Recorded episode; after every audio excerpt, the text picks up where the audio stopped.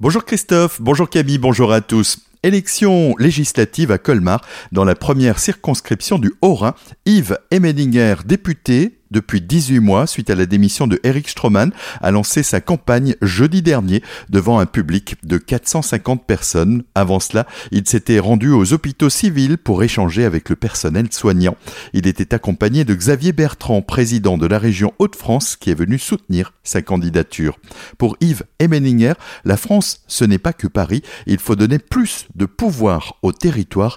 Il est soutenu par les Républicains et l'UDI à la question qu'est-ce qui ferait de vous un meilleur candidat qu'un autre? On l'écoute. Je suis connecté au terrain en permanence du matin au soir. Je défends mes concitoyens. J'ai des convictions, j'ai des valeurs que je confronte avec la réalité et surtout je rends des comptes. Pendant toute la durée de mon mandat, je m'y étais engagé et quand je m'engage en quelque chose, et ça fait aussi un point important, je respecte toujours mes engagements et je respecte mes électeurs. J'ai fait chaque semaine un bilan. J'ai dialogué avec mes concitoyens.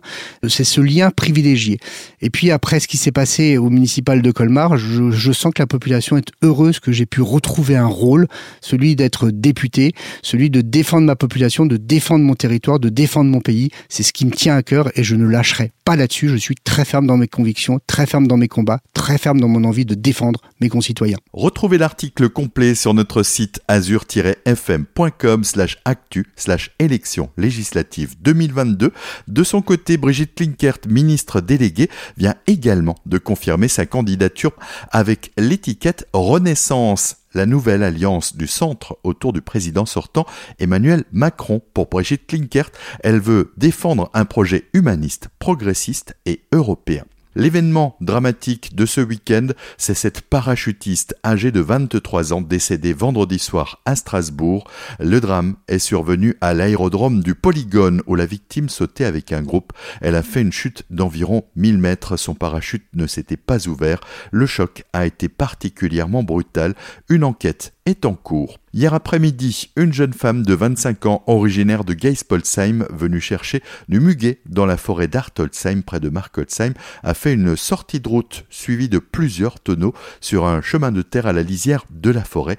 Plus de peur que de mal, la voiture a terminé sur ses 4 roues et la conductrice a été prise en charge par les sapeurs-pompiers pour des examens de contrôle à l'hôpital de Célestat. Gunsbach, la maison Albert Schweitzer, rouverte depuis septembre 2020 après les travaux d'extension, n'avait toujours pas été inaugurée en raison de la pandémie. Rendez-vous est donc pris pour inaugurer ce musée agrandi ce samedi 14 mai avec tout un programme d'animation. À Colmar, les quartiers prioritaires Europe Schweitzer et Bel Air Florimont devraient bientôt être labellisés Cité éducative. Lancé en 2019, ce label permet d'unir les efforts des différents acteurs sur le terrain en faveur de la jeunesse. Les explications d'Émilie Nicole, déléguée du préfet. On finance déjà quelques associations qui œuvrent en faveur de l'éducation pour les élèves et les parents.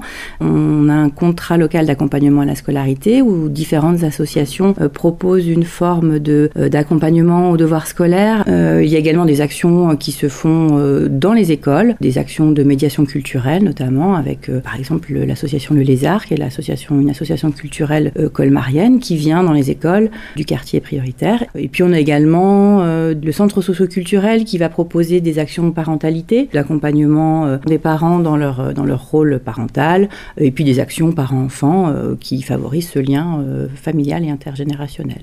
Des propos recueillis par Jérémy Ranger. Sport à présent avec le Racing Club de Strasbourg qui l'a emporté 1 à 0 face à l'équipe de Brest grâce à l'annulation d'un but marqué par les Brestois. Malgré toutes les tentatives, le SAHB privé de plusieurs joueurs, lui, s'est incliné face à Ivry 30 à 29, mais les Célestadiens restent à la cinquième place du classement.